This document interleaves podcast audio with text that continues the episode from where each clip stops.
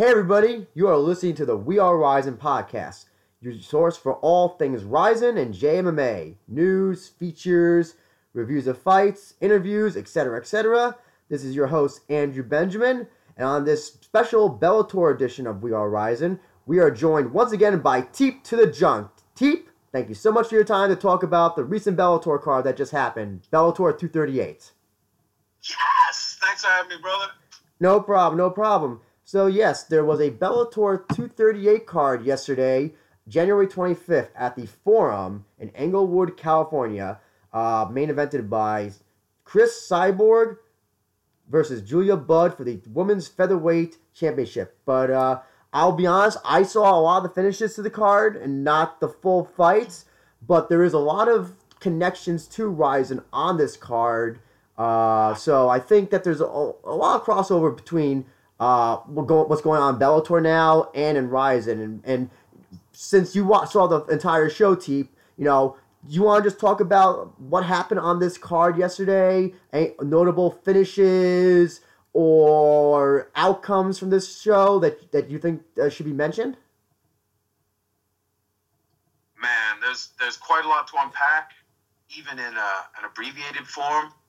But I would say probably the best place to start was the reemergence of Aaron Pico throwing them hands with Daniel Scary Carey. Did you get to see that whole fight or at least finish? I did see the finish. Um, and uh, Pico once uh, showing that his uh, his boxing hasn't improved, his stand up has improved, particularly uh, his uh, his forearms, use of, using his forearms in this case. Um, if you wanted to say I would probably have to say it shouldn't be Daniel Scary Carey, but Aaron Scary Pico.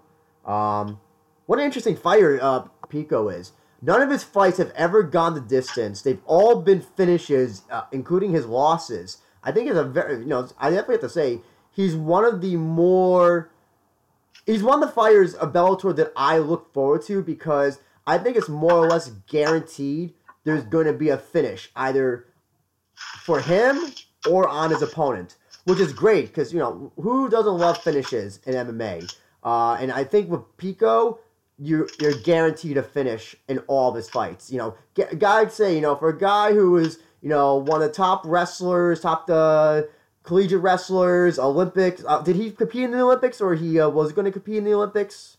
Um, no, no, he came a sea hair away from uh, making the Olympic team. Gotcha, gotcha. I think got, 19 years old, but he didn't he didn't make it. But it was extremely close and enough to to give him some credit. Yeah. For because of his age, just for coming close. And you know, for a guy who's who, you know, you would think, oh, Olympic level wrestler, or uh, would who who would just you know, ah, I'm just gonna take guys down and you know, you know, work that way. You know, I gotta give credit to a guy. He, you know, he, I don't think has he ever gone? The okay, so the first fight that he had uh, in Bellator, the um, the uh, who was it? The um, the Zach Freeman fight in New York City. He tried to go for a takedown and then got choked out. Um, and we got the, rocked. They exchanged. And he got punched really hard. And if I'm remembering, Freeman pulled.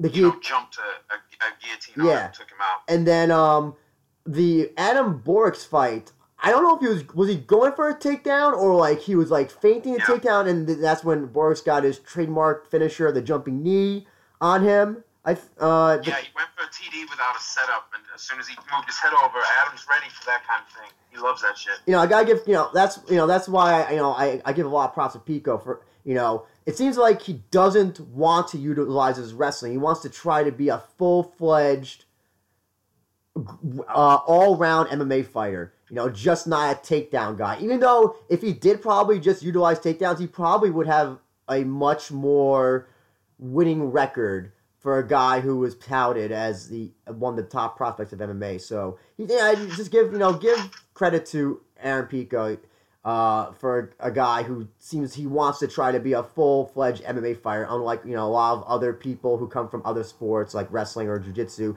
who try to rest on their laurels for what they are good at. Right, and in this and in this fight, we saw something different in the Borics fight, where he was got takedowns, but it was more like uh, Kaliwa Haraguchi takedowns, where not much happened. In this fight with Carey, he took him down with ease, but then he was laying damage. He was throwing punches. He was throwing short elbows. He was throwing longer elbows. He was in every position. Like it seems like Jackson ha- has Jackson Winkeljohn started to program his young brain that when you're holding someone, that's not a, it's not wrestling. You have to reprogram to deliver damage from every position, like Cain would do. Like if Cain took you down right in his prime, you were going to catch the damage. You weren't just going to be like holding each other tenderly. And that's what Pico needed to take that wrestling acumen, that world class wrestling, and his youthful athleticism and deliver damage. And he really laid it on Carey so that when they were standing up, Carey was already shook. Like he ate some ugly shit. He's a tough guy. Credit to him. He took a lot against Bolanos, Gaston Bolanos, in his previous fight and came back to win. You know, he took hell on earth and still came through. But with Pico, you know, he threw the fake teep, well, stamp kick, but I'm saying teep because I use the term.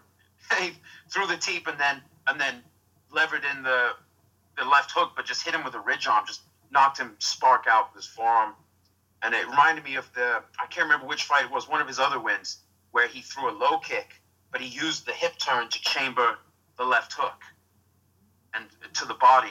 He had the body knockout. So Pico's left is a legit thing, and it looks like he's rounded his skill set out, and the, the move to Jackson's has paid off. He hadn't been there very long, I think six weeks when he fought Borics. Now, I mean, when he fought, who did he fight last? Borics or Corrales? Shit. Um, it was Borics because it was uh, Borics, it, right. it was yeah. Where the new wrestling Pico, but he showed in this last fight that yes, he he is a world class wrestler, but also that now he has the instincts to lay damage, so you can't just be under him like Borics was, staying relatively safe. That is now a very pla- bad place to be under Aaron Pico, as well as on the feet. He was moving his head better too, better angles. You know, he's just showing a higher fight IQ, and he's very early in his career. You know, five and three. He's had eight fights in a few years' time, and now big things are ahead though. I mean, because when you see the upsides on him and you see the downside starting to melt away as he, he gains some some all round acumen, it's it's really very exciting, and I'm sure Bellator's over the fucking moon because they invested a lot of time and money in the kid. Dude, You know, who it's not about them; it's about him. He's the athlete, but as far as promotionally, structurally, he's very important. He was an important part. They signed him and Ed Ruth two weeks apart in 2015, I think it was, or the end of 14. It was long before they were going to even fight. so who would be best next for Pico? Um, in your opinion? Well, that's that's that's the trick. Is like, okay, do you have Pico fight top top guys, or do you have guys that present stylistic challenges but aren't because he's now they're building him back up. It's you know, it's not like MVP where he can rattle off three quick wins and um because he had already beaten Daly, although in a, in a close fight, you know, he wasn't he wasn't taking a loss from Lima and starting from zero. But Pico, you know, had the win over Pitbull, uh, Higo, which was very good, but he hasn't hit the heights yet. So I feel like almost like they should give him like Gaston Bolaños, who's a fantastic striker, not necessarily the ace wrestler, but will present problems. Maybe someone like that, get him not just this one win, but two or three good strong wins, because featherweight is jam packed. There's plenty of time to build him up without throwing him back in with someone like Teixeira or, um, you know, some of the other guys who who might have lost in the tournament will be out of the tournament bracket, Well, but, I have a, but still above his level. what do you think? fight at his level. What do you think about? And he was also on the card and finished uh, his uh, fight on the prelims. Um, AG Ag, Ag oh my god, I never AJ Ag, Agaz oh my god, how, you know what I'm talking. I can't pronounce his, his last name. Agazarm. Agazarm. AJ Agazarm. Yeah, I think you know that would actually be actually that's that's a great idea. That would be a hell of a lot of fun. I'm always interested in uh, stylistic Smack- match, so like it's a good st- name, and it's a, it's a good name for him to have on his scalp, and it's something closer to his level. Agazarm's like three and one now, and he had to come back. He struggled in that fight on the feet. I mean, he was getting schooled by Altamimi, but uh, but he did come back, and once it got to the ground, and he was able to keep it on the ground once the fight slowed down a bit. It was just magic, you know. He, he raising his fist in the air, Nate Diaz style, when he knew he had it. You know, he was like, "I know I got this. I just got you with one hand here. That's the fight." So impressive, but I don't know if they want to do that to Agazarm because that's that would probably he'd probably get pieced up on the feet and not have a chance to, you know, to apply that gra- grappling acumen because Pico, high level wrestling, he's going to be able to counter it and keep it up. You're not just going to take down Aaron Pico because you want to, Yeah. especially if you're struggling to take down Altamimi, who, no offense to him, is not Aaron Pico in the wrestling department. I don't know. I've always been interested in, in like stylistic, I guess mis- mismatches. You know, just like you know, oh, you know, BJJ guy taking on a a, a, a boxer guy. It's just like I always like you know, I really I it's always like because you know obviously uh, Agazarm, you know, top jujitsu guy. Um, though it's actually joked among the BJJ community that he's out of like all the top like jujitsu uh, ADC guys that have that are like famous now. He's like the worst out of all of them. Apparently, that's like the big joke. Um, and but like can't he's still he's Well, he still lost to, wasn't it him that lost to Shields and uh, some other guys? You know, like he's he's good, but he's he's not at the top tier of the guys that are at the top tier. yeah Bottom of the top. yeah yeah Yeah, he, yeah, yeah he's ba- yeah he's basic yeah yeah I mean like versus like a Gordon Ryan, Keenan Cornelius, Eddie Cummings, all those guys. He's like at the bottom. That's that's what I've been told. That's what I've been told. But still, like just in terms of like they're both early in their MMA careers, um, where you know clearly, obviously, yeah, like you said, Pico would, would have the event the the advantage on the stand up, but on the ground, it's you're in uh, AJ's world. Um, the question I is, I do like it though. I don't know if that's what they would want to go for just yet, but I do like it. I got to admit, that's actually very appealing. because because I think it's a it's a nice. Just to see what happens. Yeah, it's also a nice in between. I think it's a nice balance because you're saying, okay, so Pico, who would you if like you know obviously if if like you were to put him up against I don't know, I think it'd be way way way way too too early to put him up against like Archuleta. You know, I think Archuleta would would just No chance they should fight. No chance they should fight. Exactly. Arch just too far ahead. exactly. Uh, Henry Corrales already defeated him, as you mentioned. Borics already defeated him, as you mentioned. They both lost in their in their respective fights. Um, I think the problem is, and, but then you don't want to put him up against uh, one of the Bellator featherweights who are like one and zero, or maybe like one and two or something, because um, probably he would turn that that fight down. We have all know we you know it's no secret that Pico ha- wanted he didn't want to be fed quote cans when he came in. He wanted legit competition, or at least competition that would be he, he not top ten, but at least reputable. I guess that's a, that's a good way to say it, reputable competition in his uh, MMA matches when he started off the Bellator. Because also not to Yeah. he, he went straight to Bellator. He didn't do any amateur fights, as far as I know. He didn't do any uh, pro anywhere else, you know, for CES or one of the uh, regional things. He just went straight into Bellator. And you know he definitely you know when you uh when, when you have your first when you have MMA fight you know one of the things that you know when you're training is you know they they'll do like a mock matchup at the camp and all that stuff but this it still doesn't compare to the actual pro MMA fight as soon as they lock the cage and the referee says go. It's an entirely different beast. So it's just he's been he's been he's he's he's he's he went from basically he was thrown in the deep or he, I should say he's wanted to learn how to swim the deep end as soon as he uh as soon as he got to Bellator. Yeah, I mean his his debut, he even fought above his weight. He went up to lightweight. to fight Oh yeah, I forgot about that as well. I forgot. Yeah, like- he debuted at lightweight. Yeah, and, Zach was like eight and two and coming off a regional. He lost a regional title fight right before that. I mean, for your debut fight, if you looked at it on paper, you'd be like, "Why are you setting up this Pico kid to get smashed?" And he did get smashed. I mean, it was a quick fight. He didn't have time to get like smashed in a prolonged way, but he got schooled. But you would expect someone, however good they were, to probably get schooled if they debut against a guy who's at least at a regional title contention level, at, at the weight class above you. You know, I mean, he he aimed famously high. Other guys have aimed even higher. You look at Mark Hunt or um, Bibiano Fernandes, uh, you know, the, the legendary bantamweight one championship. You know, he started off high, even higher. You know, he fought like Prime Faber and Kid Yamamoto in his within three fights. I mean, that's fucking crazy, right? Oh yeah. They're like 14 and 1, 15 and 1, and he, he's like, that's his that's his second fight. But um, short of those guys, yeah, Pico's right up there in the aiming high. And uh, now we brought him back down toward his level because Daniel Carey's a, a legit guy. Bolanos is a legit prospect. Lost to Carey. He just smashed Carey. So uh, he's proven he's in there. I don't know if he's ready for someone like Claxton, but maybe Chris Chris Sunshine. who lost to Claxton, but who was actually a very promising amateur. Uh, he's two and two in Bellator. He's five and two as a pro. I, he was undefeated, if I'm remembering. He was undefeated as an amateur. Chris Sunshine's a good fighter. That would be a, a great matchup. Both prospects. You know, one of them a little bit hotter in Pico, but both both legit guys. Mm-hmm. Uh, that might be something. There's, there are the guys as like the, the Kiwi JJ Wilson, but he's five and zero as a pro now. He's three and one amateur, but he's still too young. He's building his momentum. You don't want to just put him in with someone like Pico right now, even though he's very good.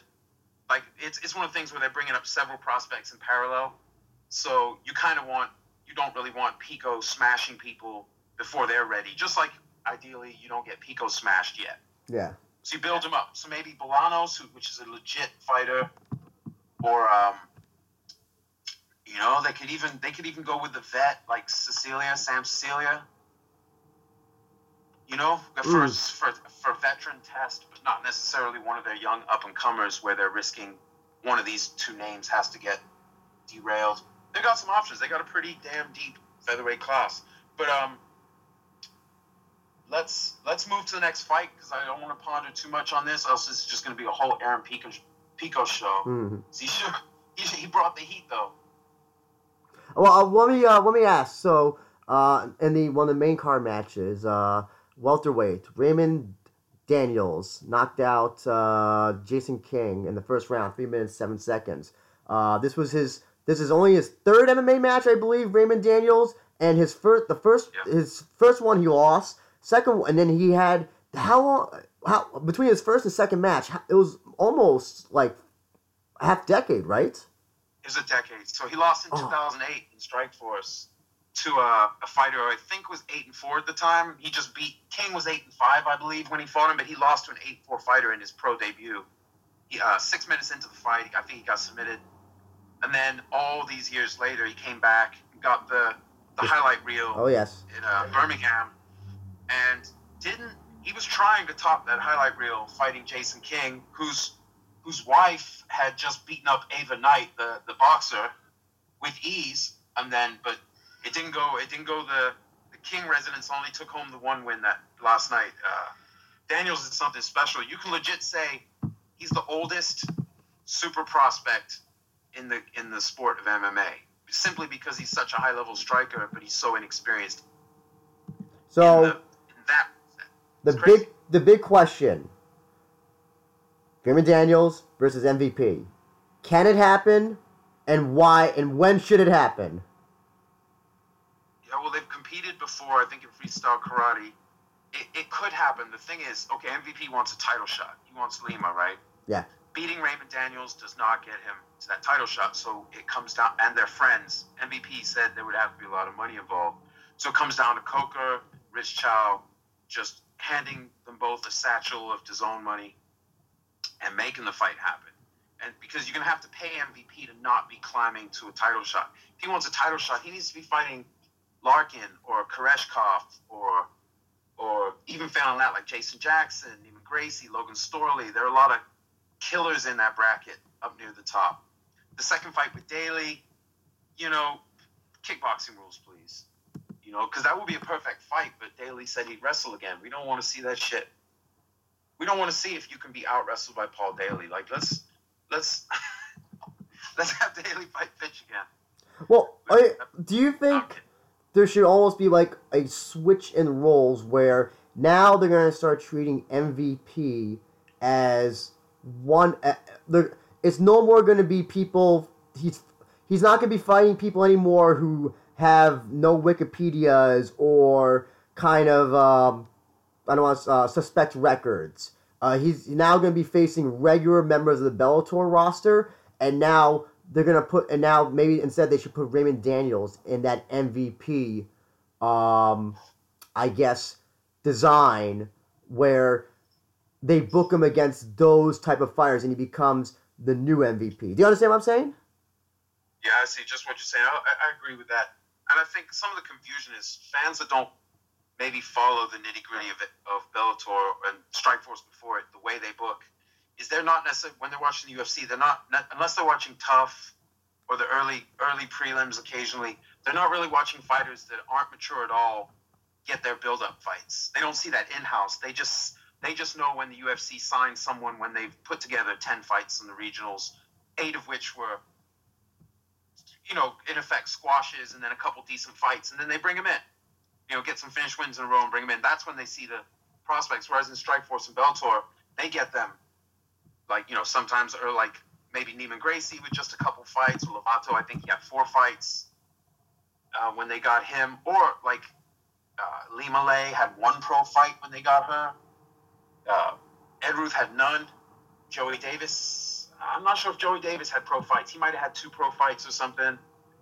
But Tyrell Fortune didn't have any fights when they got him. These, this is how they do it. So it's kind of like this making sausage. You don't want to see it. Well, it's tough. That's how it's done. It's how it's done in boxing, kickboxing. You fight beatable opponents if you're there's a lot at stake until you're ready. You don't try to get a loss. If you try to get a loss, like Aaron Pico, you get losses. Like Mark Hunt, like Bibiano. If you try to climb the mountain, eventually you're going to fall off one of those mountains. It's just how it goes. That's the sport. There's too many factors. You know what I mean? Mm-hmm. Mm-hmm. But Raymond Daniels, you know, he wants to climb to the top, so he's going to need to step up. But maybe something stylistically favorable, even though it's a really tough fight. So what about Raymond Daniels, Curtis Millender? You could do that because you know they both like to strike, and the grappling disparity, even though there is one, the movement you could see him being able to keep it out of that realm with something like that. Whereas if you have Raymond Daniels fighting Logan Storley, you know the first takedown will be the last takedown of the fight. It seems like Raymond Daniels though seems to fight sporadically. He seems to like because his last fight was last year. Um, that wasn't that. Uh, when was that? Bir- the, the Birmingham card was that April? I feel like that was like middle of the year. Yeah, I forget which. Yeah, it was around the middle of the year. Yeah, he, I don't know. I, I'm assuming. I don't know if that's out of choice or or what's the reason, but that seems. Uh, yeah, he doesn't seem. He seems to take his MMA fights very sporadically. Yeah, that would have to change from if I'm remembering from his post fight. He wants to be busier, but I don't know why he wasn't. If there was training or just life, you know, other stuff he's got going on in his life, I really don't know. But um, he got this, so now he's got. It might have just been they were giving him time to train in MMA because they'll do that with people where, you know, Coker and Chou say, okay, with the prospects of, of, you know, usually they're younger prospects, but they give them get in the gym, keep working on on rounding out your skill set. They won't necessarily speed book them like they try to with Pico or like they have with certain prospects. They'll speed book them if they're already complete or appear to be complete. Gotcha, you know, like gotcha. Pico, they were trying to jam it in. And if, seriously, if Pico won those fights that he lost, if instead of like, you know, it would have been a meteoric rise. They did try it, but the way to do it with more predictability, and the reason they're successful is they do get fights like this. I mean, but if you look on paper, Daniels was one and one. He had a 500 record in MMA. King didn't have strong opposition, but he still was eight and five in the sport in the mixed rules, so it does count for something. Although, if you look at the details, it's not like other eight and five records. You know what I mean? yeah, His eight and five is not like Pico's five and three. I'll put it that way. yeah, I gotcha. Um, But that's okay. It's only his, it's only his third fight. It's only his second fight in the last ten years in MMA. So mm, hopefully, a good stylistic matchup, but not someone who's going to be able to wrestle him.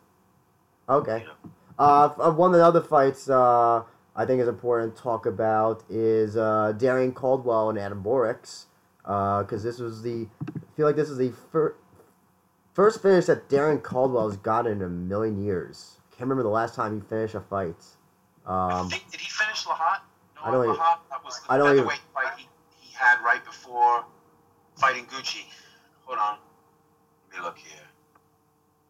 I think he might have finished that fight, but I can't. but he got he finished it by rear naked choke. Uh, Darrion Caldwell uh, gave uh, also Borics his first.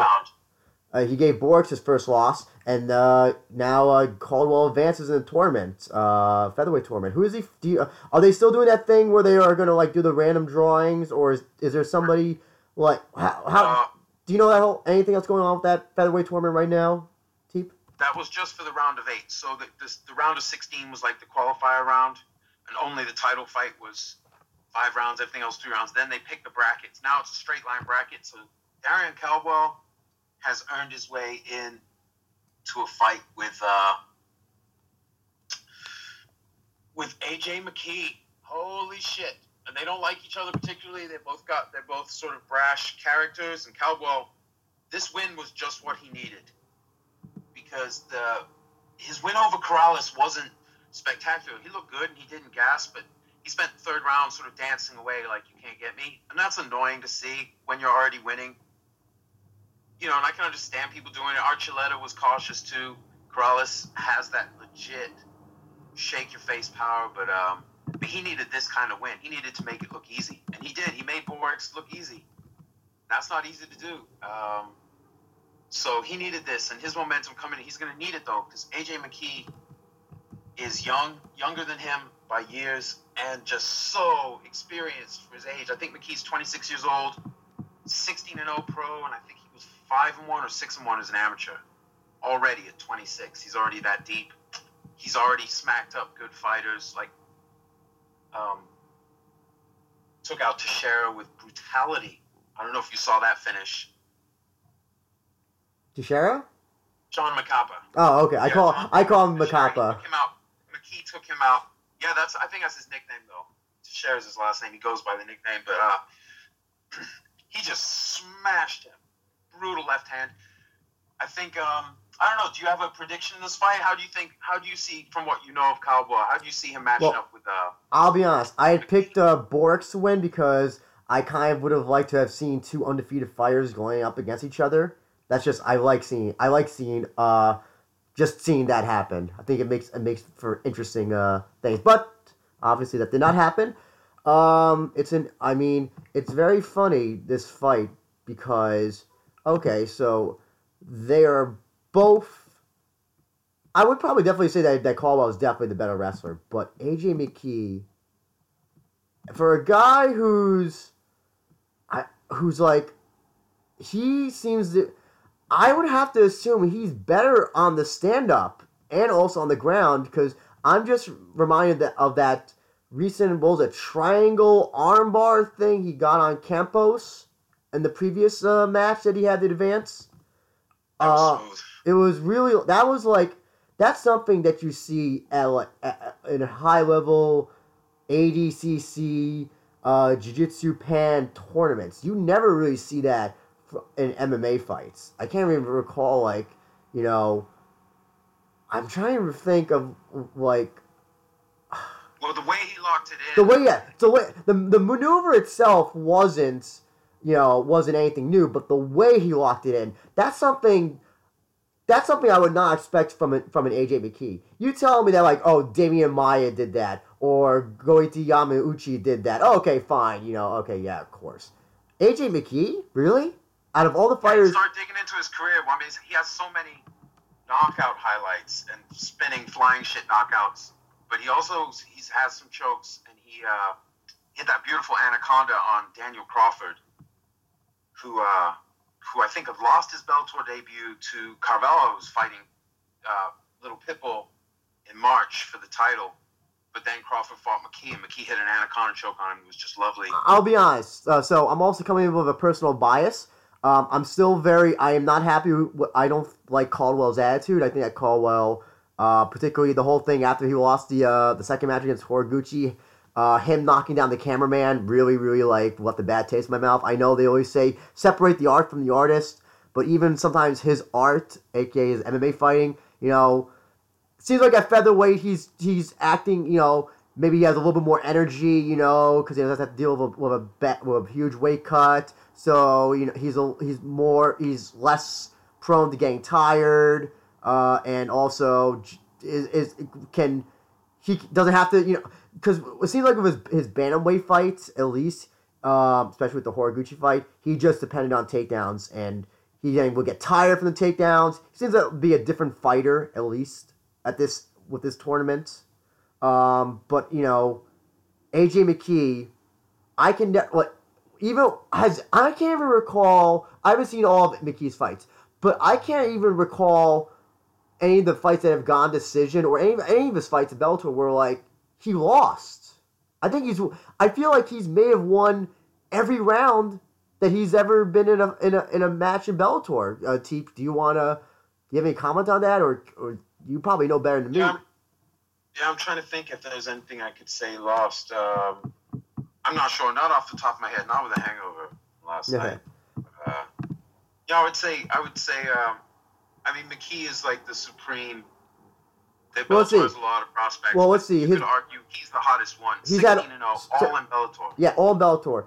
Um, the ones that have gone to decision: Ray Wood, Brandon Phillips, uh, Blair Tugman, uh, Justin Lawrence, and Pat Curran. Pat Curran, the most recent one. Can you recall if Pat Curran had anything on uh, McKee?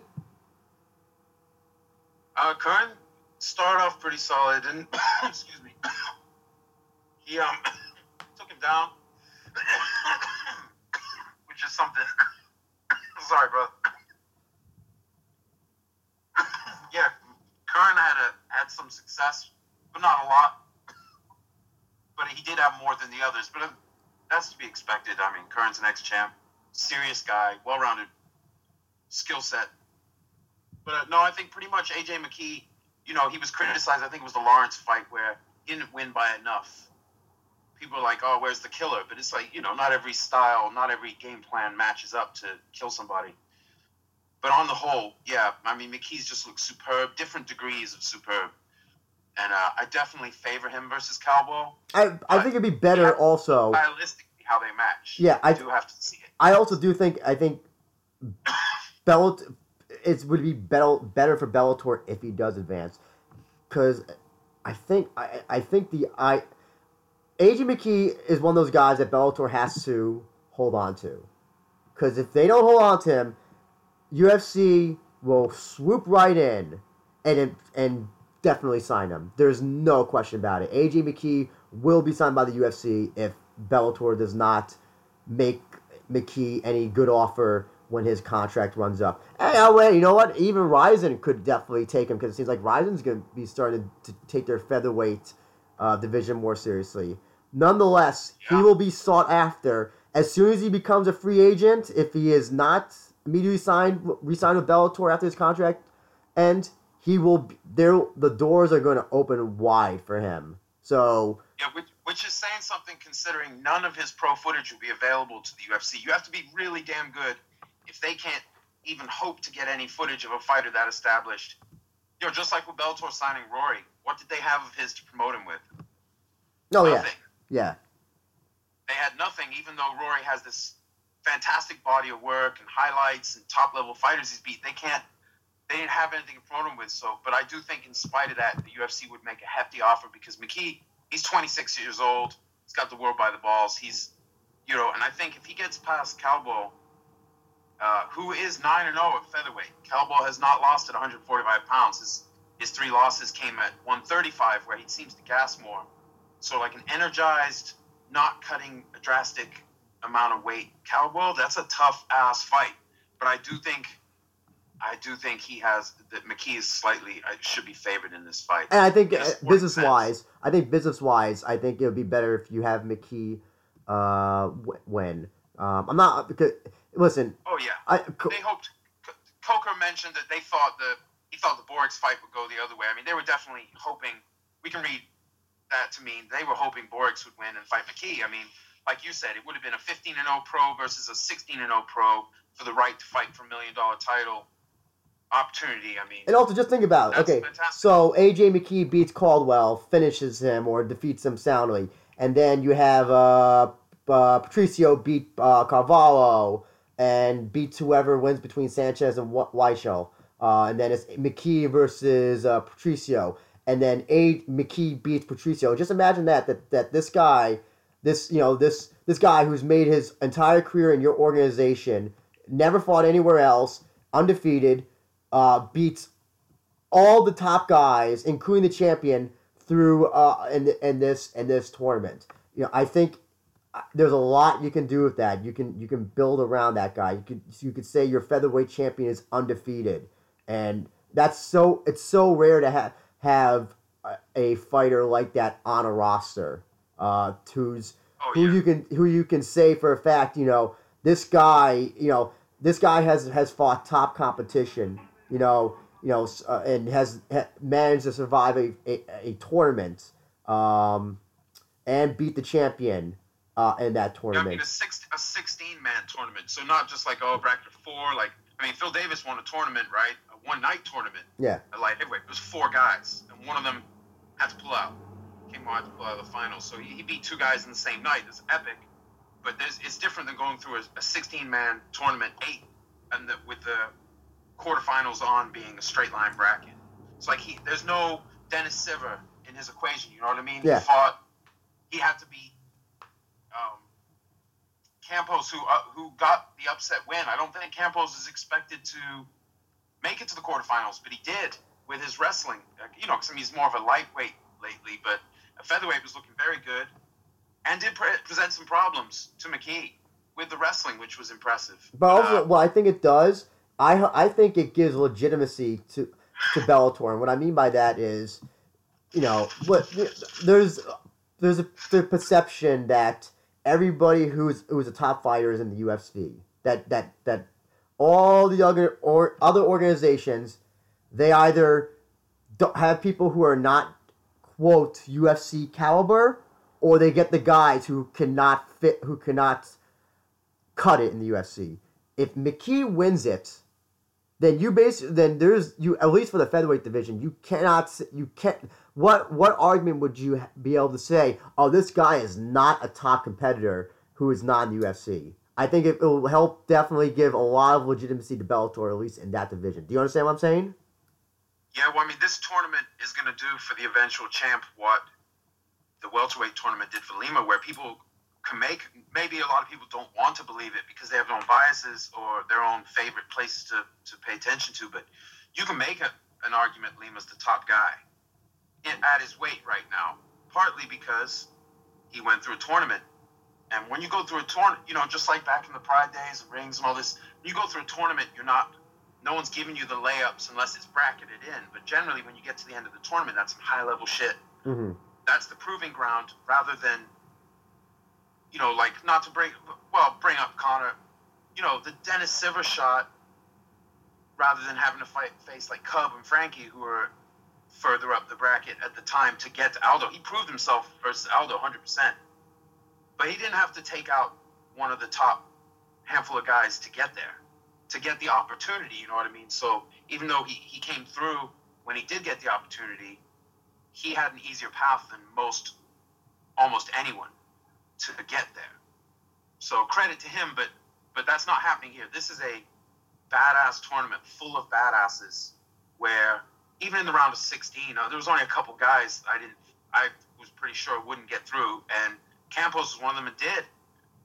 You know, with the upset win, but uh. Yeah, it's, it's some pretty badass stuff, but uh, we got to look out for Sanchez too. He can get past Weichel, who's, who's, a, who's a killer, was the, the number two to Patricio's number one for quite a while there before he went up in weight. Now he's back.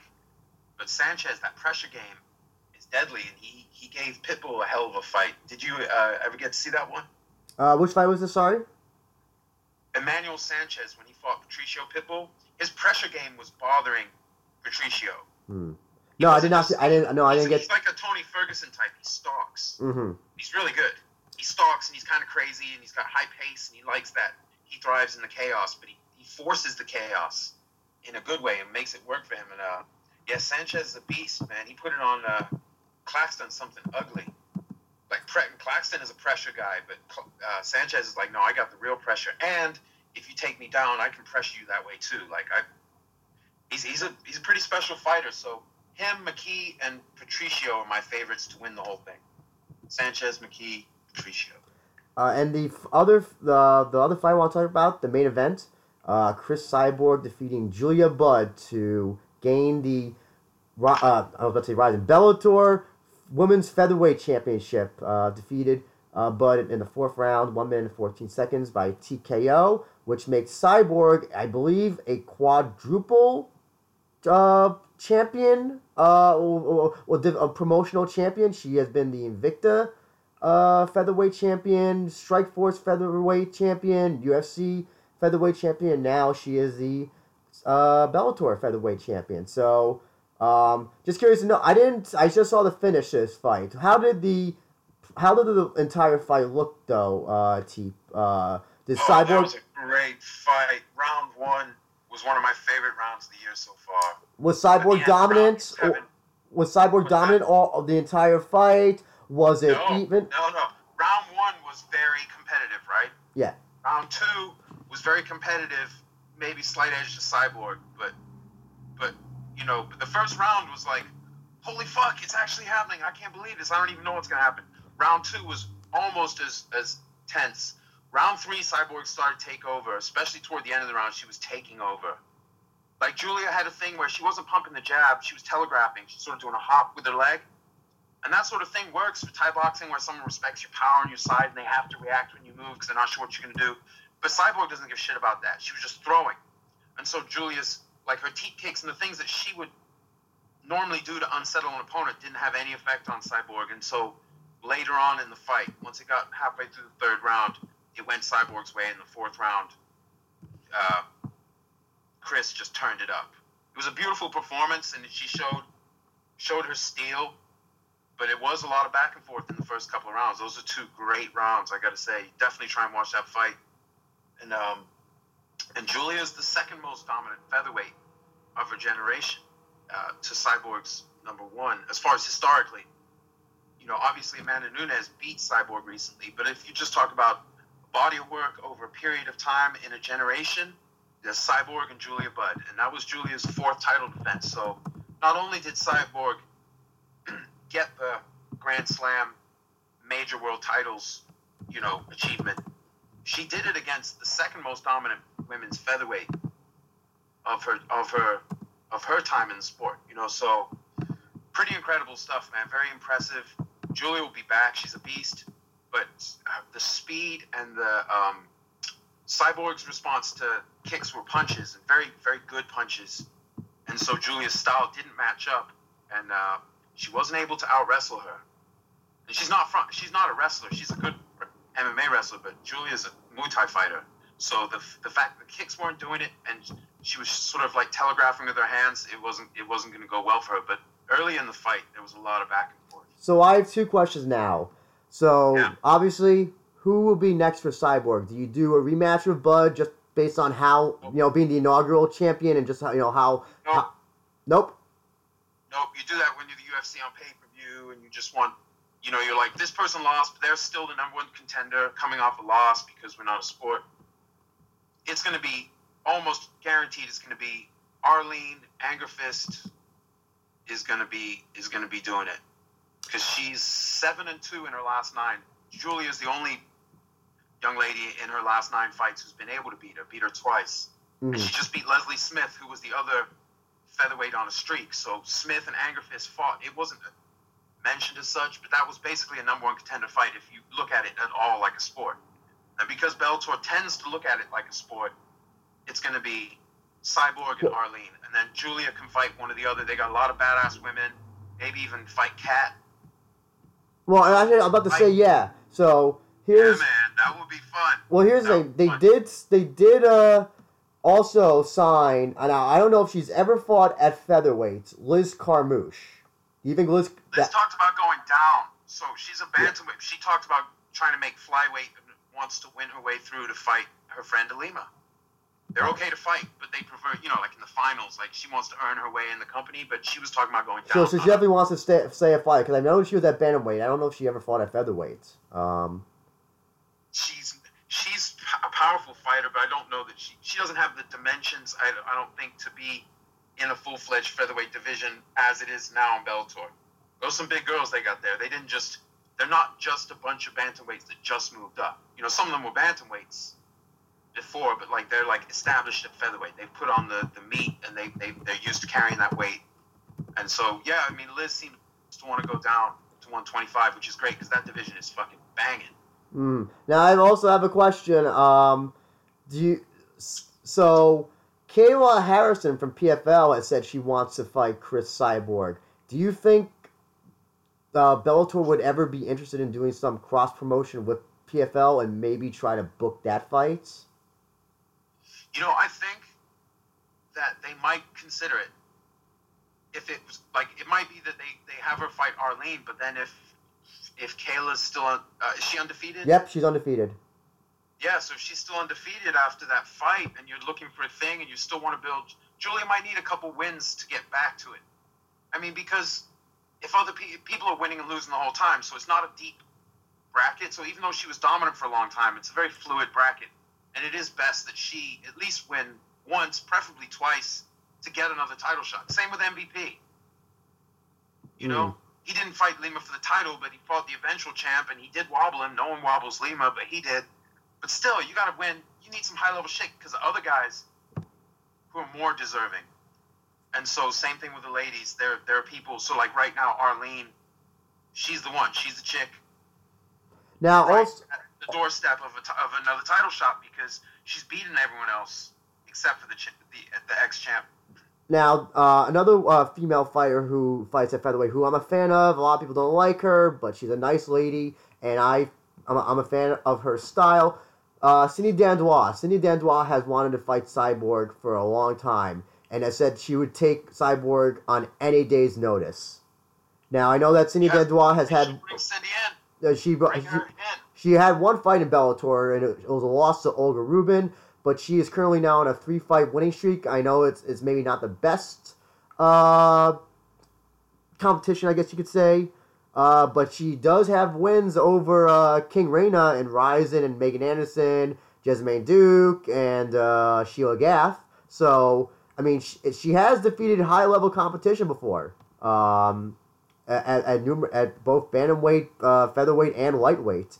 Um, I mean, obviously, here's the thing: you don't want to bring in somebody uh, who lost their first fight in your organization and give them a immediate title shot. But with that, do you think also Bellator maybe try and do a women's featherweight tournament would be something that they should do, or is it is it is a talent pool not that expansive, or to, to do something like that? especially if they brought in um, Cindy, they could put together a strong eight eight person tournament, and it would be fun. But I think women's flyweight, they've got enough women's flyweights, even though some of them are inexperienced in MMA.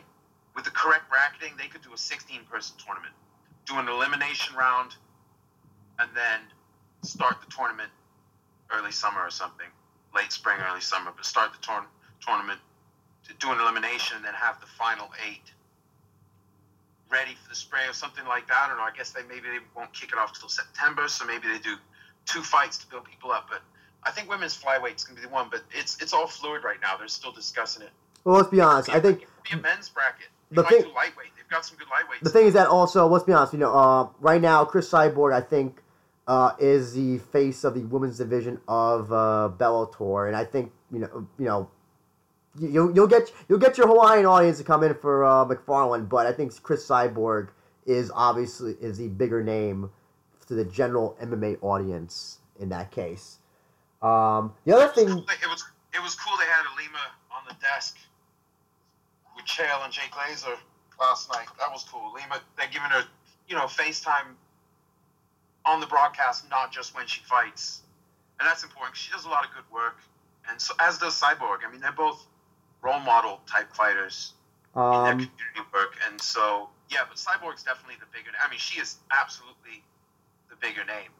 Now, here's the thing as well that uh, Chris Cyborg has said she wants to have. Uh, did she say she wanted to do a tournament in Rizin or she wanted to do something with Rizin? Do you know exactly the details of what was said? So she said a couple things from what I, what I got. You know, it's slightly broken English. From what I recall, she um, she Okay. talked about a, tournament would be great, but she also said like fighting more than one time in a night, shootbox style. She was like getting into the. So I think, and she said if an opportunity came up to fight in Rizin, she would love that. Yes, and before obviously, anybody says, I I gotta correct everybody, I gotta say this. She will not fight Gabby Garcia. They're training partners, they're friends. So don't even mention that. That's, they're that's close friends, they're besties. They would not- They're not going to fight. yeah. But Julia could.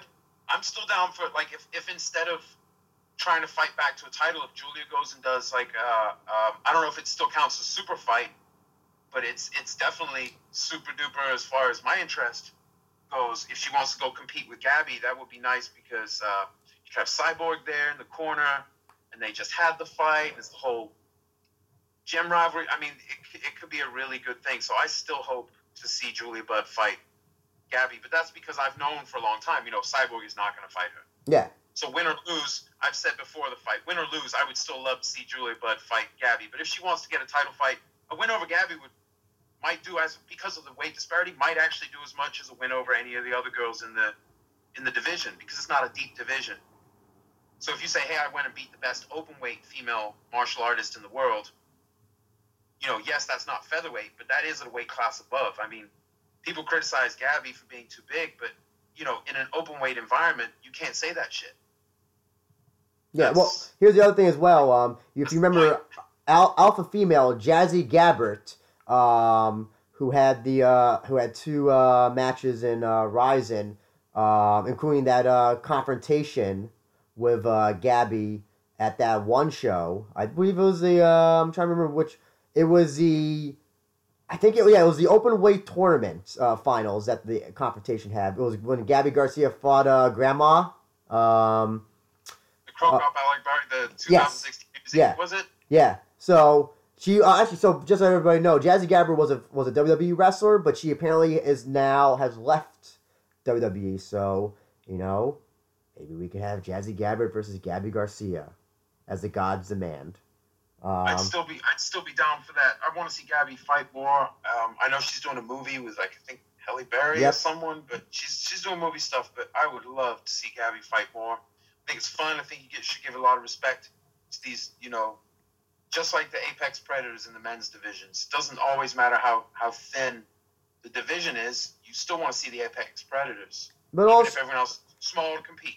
But also, let's be honest, Gabby gets eyes. You know, I, say you know she gets eyes because listen, it's kind of like it's it's like I don't want to say a car, a car crash, but it's like mm, it's so out of the norm for for what people perceive as as MMA now uh, that it's just seeing a woman of her size and just the way she the way she dominates her opponents. It's it's so it's almost unreal. It's like seeing something out of a movie. It gets it gets people. It's it, it, it, it, it's so different from everything else that Rise presents and just in general MMA that people are drawn to it. People who are not MMA fans uh, and MMA fans. Uh, you the the the, yeah. the casual fan is not going to watch Kate versus uh, Kai Asakura, uh, but they're going to they will watch. You show them Gabby Garcia versus a fifty year old woman, they will watch.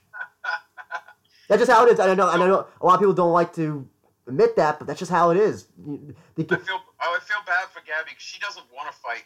She oh. wants to fight other big ass women martial artists, you know. But Rizin wants wanted what they wanted, and they, they wanted that storyline. And, and also, who wants to fight Gabby? Feel bad for Gabby because what what is she supposed to do? Not fight? Yeah. Like she's trying to fight. So when they're like, "Hey, here's your fight," she's like, "Fuck." And also, people turn down fights of her. People do turn turn down fights of her. That's that. It's I mean, look at her. I, I hear people saying stuff like, "Oh, Joanna Violence beat up Gabby Garcia." I'm like, dude, she weighs the same as one of Gabby's legs, or like she's like you know less than half of her weight without a weight cut. Like, get out of here. Don't be, you know. It's just that people conflate skill with destructive ability. Well, like, and here's the thing: if they if, if they did do a Joanna Champion versus Gabby fight, listen, listen, everybody would turn into that. Because it'd be that. Slam her unconscious. She wouldn't even sub her. She would power drive her through the canvas, and that would be the end of the fight. Yeah. She, her barbells probably weigh a lot more than Joanna. Like it's not even. But there, but so like for me as a martial artist and a fan of mar- competitive martial arts, you know, even though Gabby's in a thin division, if you took every weight bracket and just mushed it all into one, she's probably the champ of everyone, unless maybe her friend Cyborg, because Cyborg does hit hard for her size. But even then, you know, she's got like 70 pounds on Cyborg. So if they go all out, not only training, if they go all out, dude, you know, like she's an expert grappler, even though people say she uses her size. Well, so what? She's an expert grappler. Just like an expert heavyweight boxer uses his size. You know, he'd be like, oh, Deontay Wilder isn't shit because he's really tall and that's why he hits, you know, and he's, he weighs a lot. That's why he hits really hard. Well, no shit. That's why he's fighting at heavyweight. That's why he's knocking out bigger men than himself, mm-hmm. heavier men than himself. You know what I mean? So with Gabby, people try to diss her. They shouldn't diss her. They should praise her. She's like the apex predator in female competitive martial arts right now. Exactly. She would take on anyone. People turn down fights with her. She wouldn't. who would she turn down other than her close friend Chris? And Nobody. you know, what, what, you know, every uh, the, the, I always hear the, the the talking point of casual fans, casual fans, casual fans. If you want casual fans to tune into to a promotion that's in Japan that's going on at twelve midnight on a Sunday, Saturday night going into a Sunday, then you put Gabby on a card. That's just how it is. You put Gabby on any card, uh, people will tu- will will tune in. It's that's just how you know. It's it's that it factor. That's that star factor. It's just She's she's a six foot two, two forty grappling expert who's close friends with one of the most famous female fighters in the world. I mean, yeah. Listen, I'm gonna tell you this right now. That that, that UFC card of Leon Edwards versus Tyron Woodley, no one's gonna watch that. No one wants to see Leon Edwards and Ty, Tyron Woodley. Absolutely not. is that?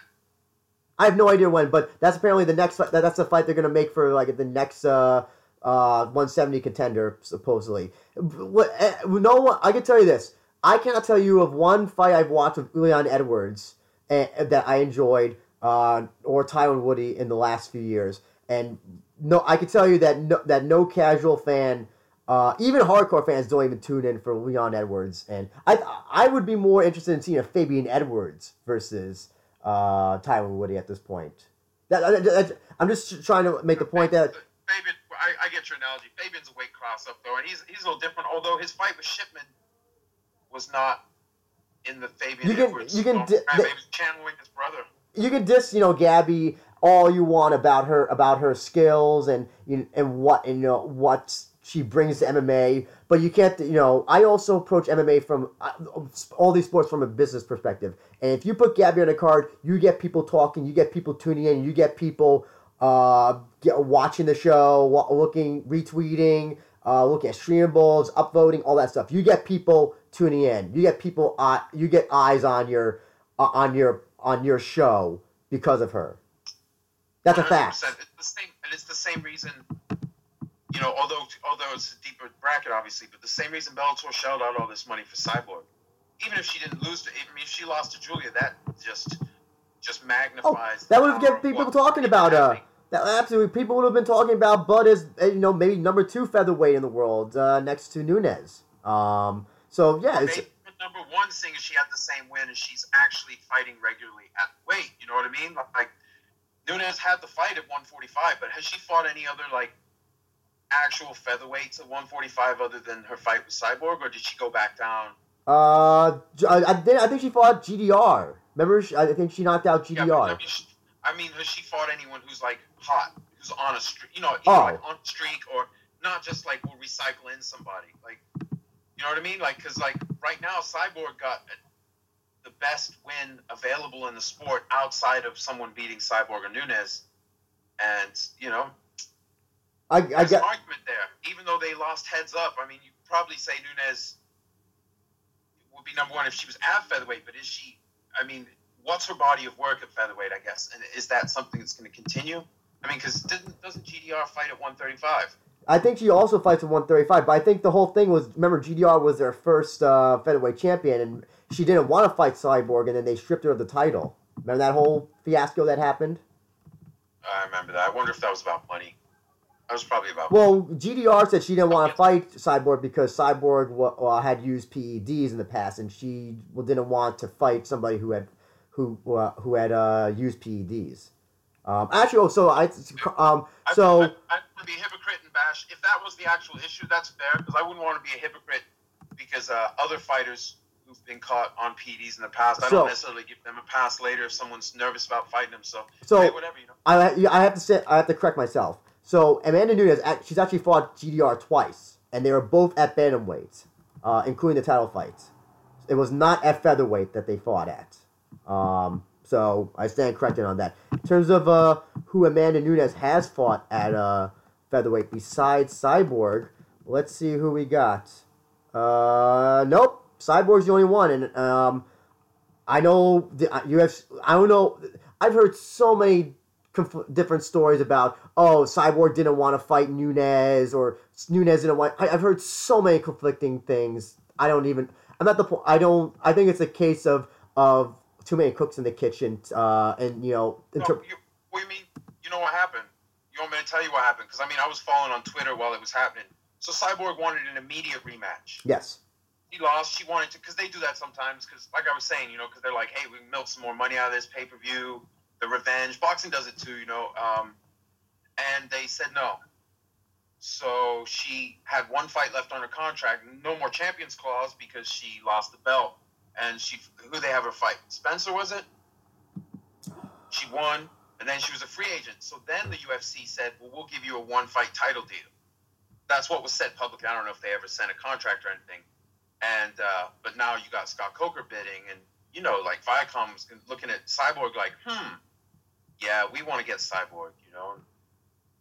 And Cyborg's looking at Coker like, I worked with him before, and he's not a dick, and he's not calling me a man, and all kinds of weird bullshit Dana White nasty stuff. You know, not everyone's into that. And Coker's brought uh, an alternative in the industry, and he's got money behind him. So I can tell you as a fan, when Coker came in, June 2014 when they announced he was taking over. I said back then it was going to change the whole game over the years because he's not a dick. He doesn't burn bridges. So a lot of fighters still felt favorably toward him, even though Lorenzo bought out and closed his company. And where are we now? Mousasi's back over there. Um, not everyone had the opportunity to get over there contractually, but so, so, you know, well, Thompson went back. Cyborg's yeah. back. You know, a lot of people. Julia Budd used to be with um, with Strike so, Force. You know, a lot of people. Teep, they remember. Teep, sorry to, to interrupt. Uh, unfortunately, we're going to yeah, be running out of time, but I, I, also curious to know, and this is totally out of. This is like seeing, uh, I guess, uh, what do you call it? Uh, I'm trying to think. I don't know if this would be crossing the streams or you know seeing a unicorn uh, fly over a rainbow. What about if think about about this coup? If Scott Coker and Bellator somehow got Ronda Rousey to sign one fight deal versus Cris Cyborg, Will that ever happen, or is that, or is that minus a no. million percent? No, no, because I mean, okay, so historically, going going back to what happened, Cyborg's a featherweight. Rousey was a featherweight. Rousey moved to bantamweight when they would when she was young in her career. She was smashing. She was very young in her career. A few several fights in, and she said, "I'm going to bantamweight to win the belt, so that when I fight Cyborg, because people are already talking about it, like it would be a huge deal." when I fight her, I want it to be an even bigger deal. But then she never came back up because she didn't. She's not necessarily big enough to be a big featherweight. She's a big bantamweight, you know. So, so then they tried to pull in Cyborg to fight her, but have Cyborg come down to fight Rousey at the weight because it would weaken her. She didn't want to fight Cyborg at, at featherweight then. She definitely doesn't now. She's making good money doing the, the play fighting thing, you know, the wrestling thing. She's not it's, it's never going to happen. It never was going to happen at featherweight, but now there's no, you know, because remember they were all like, "You come to the champ, you're cyborg, you got to come to the champ, Rousey." And then Rousey lost her belt, and they're like, "Um, you know, they, it didn't go in the reverse. All right, you lost that. Now you got to come to the come to the champ." So that's that would have been the Rousey thing's done. She had a good, she had a great career. She did a lot of big things for the sport and for, for women martial artists and the, the I think I contend that would have been the biggest women's MMA fight of all time had it happened. I truly do if, believe if, that. If Rousey had been willing to just fight an undangerously, a, a non-dangerously depleted Cris, it would have happened. Do it at 145. It's a super fight. You make a belt for it. He doesn't need a belt for it. But that, that wasn't the plan. The plan was Rousey was the marketable one. Rousey was the telegenic one. Rousey, so they wanted Cyborg to come down so she would be so sucked out that if they could just get her to get into the cage and get beaten, then they push Rousey as the goat. Oh. Um, and Tipa, uh, quickly, just want to go into a little bit of Bellator news that just came out yesterday at, during the show. Ryan Bader versus uh, Vadim Nemkov for the uh, for the light heavyweight title. Holy shit! At last, this is this has been long overdue. The heavyweight tournament postponed it but now they're going to get it on, and uh, it's it's righteous. Now you could make an argument that Jerry, yes, because he was a reigning title holder, world champion, that you could have skipped Nemkov, but it wouldn't have seemed right because Nemkov has the best win among the two of them in their careers when he beat Phil Davis. That was the highest level fighter either of them have ever beat. Because when Jerry beat Nemkov, Nemkov was just several fights into his career. He wasn't Nemkov now. He wasn't the Nemkov that just smashed McGeary, made Carvalho look like a little kid. Phil Davis, Phil Davis. You know, so meaning a, a close, a close, not as eventful fight, but still winning. Phil Davising. Very good at it. You know, no one fucking beats Davis unless you're Bader or Nemkov right now. Just curious to know as well. Jiri uh, signed with UFC. Sounded like Bellator and uh, UFC were top of his list uh, to go to, but then it sounded like from the way that Scott Coker spoke at a uh, fight press conference that uh, seemed like he was insulted that Jiri did not take whatever offer they offered him, and it seemed like uh, my speculation, entirely speculation, is that Jiri wanted to have an immediate fight with Ryan Bader uh, at light heavyweight for the for the Bellator title. Seems like I'm gonna guess that probably Bellator had already signed the Nemkov Bader fight by then, or what? That's the direction they want to go. And since that's not the fight that he was gonna get, uh, he instead went with UFC, where he'll presumably fight the competition that he wants to face off. Um, is that at all? What that is that to sound at all unrealistic? I feel like I feel. That's- That sounds realistic. I mean, there was pressure on from fans to give Nemkov a shot because he beat Davis, because he's obviously the guy in line. But Bader was in the tournament, the heavyweight tournament, and then did a heavyweight defense against Cheick Kongo. And uh, so, like, there was, you know, they, you know, they kind of try to run it like a sport. So if you sit down and look at all their decisions, it's very rare you can be like, well, that was bullshit. Whereas with the UFC, that's that's like mostly what happens, is that people are arguing about how to what degree different things are bullshit. You know, like with Romero, he's got one win in four fights and hasn't been that active. That's like three years worth of fighting. He's one and three, and like they give him a title shot. But people are like, well, it'd be more bullshit if someone else got it. it. They don't really do that. So you can usually just, you know, things often make sense. So Nemkov kind of needed to get that title shot unless they were doing a champ champ fight. But Mhm. with Jerry off his rise, maybe if Jerry still had Rizin fights left, it would have gotten done. They could. I don't think they could agree on the rematch. I think it might have been that he wanted the title fight with the rematch clause, or maybe do the first fight in Rizin, the second one in Bellator, and it just didn't work out. But uh, I'm happy for Jerry because I'm sure he got a pay bump to go to the UFC, and it's a pretty thin division for them at the top, so he might go far fast. He's marketable. They can put a lot of muscle behind him. He's got a long win streak. I mean, he's had an impressive career. He's a young man. So I thought it was a great signing. One of them was going to get it because Rizin just doesn't have the fights for him. And yeah, Coker seems like a little like, oh, if you want to go there, go there. But you know, they they Because he also said the Uh, Stoker said that he- on- Coker said he said he talked to Jiri as a favor to uh, Sakaki Bara, Rizin CEO. That was a very odd statement to to make. Yeah, I have, I have, um, like it's hard to read in between the lines, but for like all the different things he said, it seemed like Because also here's the thing: Coker doesn't really air dirty laundry. Jerry title, the Bader Jerry title fight was maybe partially to Yeah, so that Rizin would, you know, could still make a play for him. Like, oh, you can still do this, but when the details didn't work, it might be that Jerry wanted, like, for that kind of situation where it would be a big deal like that, maybe he wanted the same kind of money or compensation over the course of a contract, and just the UFC's offer was better. I mean, fighters just got to follow the money. So if, it, if it worked out better for him, he's got to do it. And even if Coker's salty, that's that's the game. You know, you can't, you don't win them all. Because Coker- be just the value to Bellator is different than the value of Jerry to the UFC, where they're pushing Jones so hard. Coker doesn't really air, you know, dirty laundry or what's going on behind the scenes. Uh, Dana White and the UFC tend to do that um, a lot.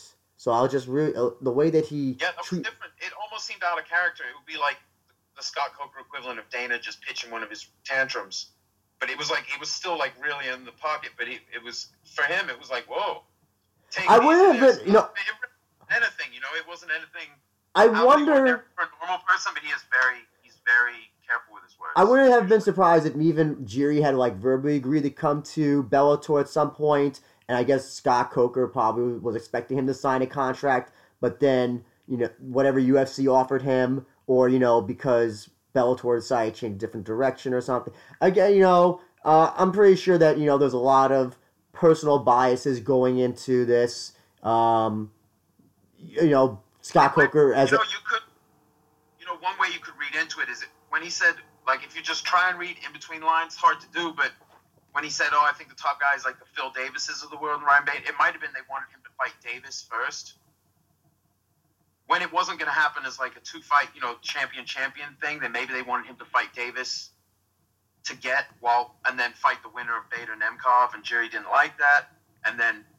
You know, I'm sure money was a was a factor, but it might have Oh, been yeah. money and opportunity. And if the UFC was talking a better game, boom, they got the signing. They signed one of the absolute best light heavyweights in the world, one of the top, you know, And clearly, guys on the whole planet. if he if he manages to defeat if he manages to go far in UFC and defeat John Jones, then I you know I don't want to say that you know defeating Ryan Bader is nothing, but I think you would rather have on your resume that you defeated John Jones, presuming he's still at light heavyweight by the time Jiri's uh you know climbing up the ranks there. Who knows? But you know who knows? You know Jiri could wind up losing every fight that, in UFC. You know who knows? Um, funny how it's just funny how MMA works sometimes.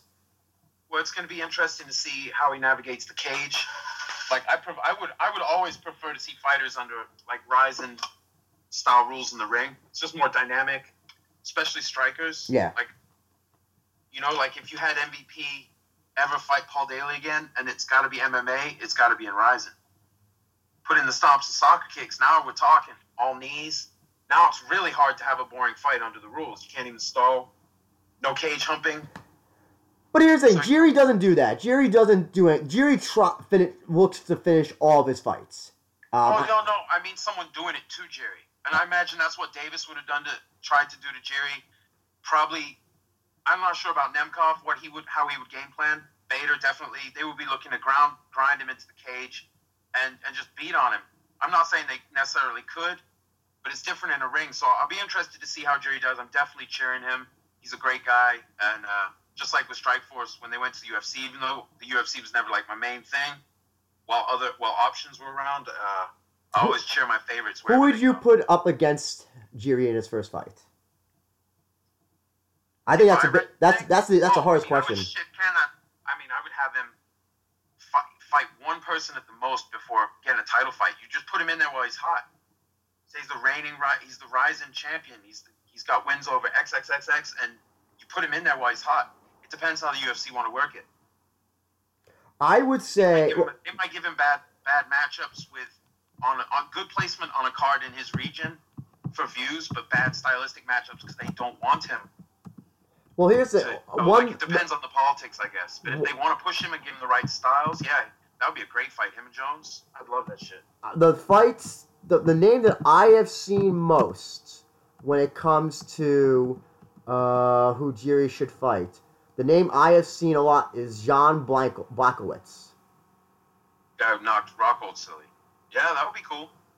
But someone who's some I don't know what kind of streak he's on because I you know I don't really pay attention to the win streaks in UFC anymore because they don't mean anything when it comes to their bookings.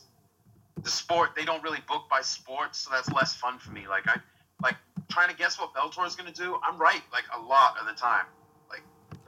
Especially for He's the major fight. I look at the brackets like a sport, and it's they usually come within one slot, one ranking slot of hitting it just like a sport. So, He's on a two fight win streak. Uh, obviously, like you said, knocked out Rockhold and then went to a split decision uh, win over uh, Souza, which I heard was a terrible fight. I heard that was an absolutely horrendous fight. Well, the Um, thing is, Jacare's like no, Jacare's a legend, but he's old, man. I saw him.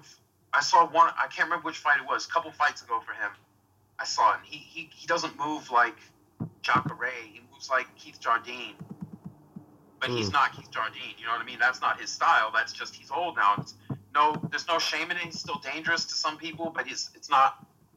You know, some people just aren't the same. Whereas other people, you know, people age differently too. But some people just naturally, when they start to get old, you see they don't move the same. I saw say, somebody. someone like Mousasi, Mousasi Hmm. lost to him, but he's like 33 or 34. Jacare's like 40 now, and he looks 40 when he fights. But I'm not disrespecting him because he's an absolute legend. So The other name I saw was uh, Krylov, Nikita Krylov, but he's just saw that he lost his most recent fight. And I don't, you know, I don't want to. You shouldn't bring somebody in and have him face a loser who you, pre- I'm presuming you want to climb the ladder. Uh, I guess one other name that I'm gonna think of uh, will be the uh, would be OSP, Ovince St. Preux. They could do that. See, I mean, they don't have footage for him, so they're probably going to need to build him up. Oh, he'll be on a he's gonna be on a prelim card for like Prague or something. That's where that's maybe even main eventing. Uh, uh, It's like said Brock I mean, That's that's a good matchup. But then they'll give him at least one more. They're going to need footage of him. So they have the same problem that Bellator has had Uh. signing free agents is they don't have the footage. Well, here's the count. Like, I think I could see them, see them, you know, going in, going to Rizin and using, uh, well, just you know, paying Rizin for some footage or something. Here's the thing as well. He also, you know, I mean, I guess if they want, they could do that. Um, I don't know, use random training footage. He, I mean, this is not, this won't be his first. He's technically has done commentary for UFC, so it's not like he's never been in UFC. He's actually been been with UFC uh, for quite a while. I think as long as his Rizin uh, tenure, uh, doing commentary for the uh, those Eastern European shows. Yeah, I mean, the rumor went up several times. He had signed with them, made a big deal, and I was like, he's not going to sign with them. But then this last time, when it looked like he might actually sign with them, like we knew he was a free agent, and you know he was, he had said he wanted to the yeah. Then I was thinking like, okay, well, one, he's going to go to Bellator maybe, or he'll go to the UFC. And you know, I'm just glad he. I just hope that he took the best deal, I think he did. and I will. But he's happy, and that they should give him a big push. They need to build up big fights for Jones if they want to cast him as because Jones has a lot of baggage. Yeah. You know, not just the eye poking and stuff or any kind of decisions people thought went his way unduly, but like the whole steroids baggage and the fact they move a card so that he can fight dirty. I mean, so they need to do some extra shit, build up some epic matchups for him so people won't pay as much attention. Maybe bring a guy in from Rizin from a PR angle, you'd be like, well, he was fighting under no testing. So if he's fighting Jones, we can just go ahead and call this a fair fight. Even if that's not a fair PR angle, it's one they could use. So hopefully he'll get a big push, man. He's a badass dude. He's not. He's young. Uh, with that, uh, Teep, I actually do have to head out now because I'm, I'm going to be watching the Yeah. Royal Rumble show. Just give everybody so let everybody know when the next Bellator show is, uh, and uh, how people can watch them, and give all of your social media and all that stuff. Yeah. So the next Bellator show is February 21st. They're in Oklahoma, and then February 22nd they're in Dublin for the seventh Euro Series card. That's uh, James Gallagher fighting um, Cal Ellenor, a rebooked fight. Cal had to pull out of, and they're gonna put they're gonna get that on. It's a fantastic card. And the night before, Ed Ruth fights Yaroslav Amosov. Uh, Ruth, I think, is 8 1 now. Amazov is 22 0, although that is a padded 22 0. So it's pretty even as far as like high level experience between the two guys. And I'm hoping that, you know, that that should put those guys either in a title shot position or a number one contender fight position. Because that's some high level shit. Amosov. And and it's like you kind of have to strike while the iron is hot. Both those guys are hot. Ruth rebounded from the loss to Gracie magnificently with, with I think, two fights now. Uh, and I just think, you know, they uh, welterweight's a badass division, so it's hard to say what'll happen. They're trying to squeeze MVP back in there, but he needs something better. There's a lot going on. But anyway, February 21st, February 22nd. Find me on social media at Teep to the Junk. And on Reddit, it's little dashes on either side of Teep to the Junk. And uh, also, Find you, Andrew. well, also we're going to get uh, what are the uh, what, what are you you mod uh, Bellator Nation on uh, Reddit, right? Yeah, yeah, moderator of the subreddit Bellator Nation. Uh, try to keep it updated. I'm I'm busy. It doesn't seem like it because I'm always noodling on the, the social media, but I'm too busy to keep it like thoroughly updated. Do what I can. Feel free to come in, join in, post content. You can usually find stuff on there, especially in the build-ups to fights. Yes, and uh, if you want to follow us at We Are Rizin, you can follow us on Twitter on at We Are Rizin Pod. You can follow my personal account at A Benja One. If you want to follow my absent co-host uh, Jay Christian Carey, you can fo- uh, follow him at Chris Gary 92 and for the website that he contributes to, Focus Fights, which is at Focus Fights, and you can also follow us on Rise. We Are Rizin podcast on YouTube and listen to the shows on Stitcher and on SoundCloud. And with that, uh, I will be going to watch the Royal Rumble now. Teep, thank you once again. We definitely will be talking for a future Bellator show, perhaps the uh, Bader Nemkov fight, and then uh, uh, definitely for a future Rizin show, especially if there's a tournament. Hell yeah, man! Rock and roll. Thanks for having me. No problem, Teep. Take care. All right, brother.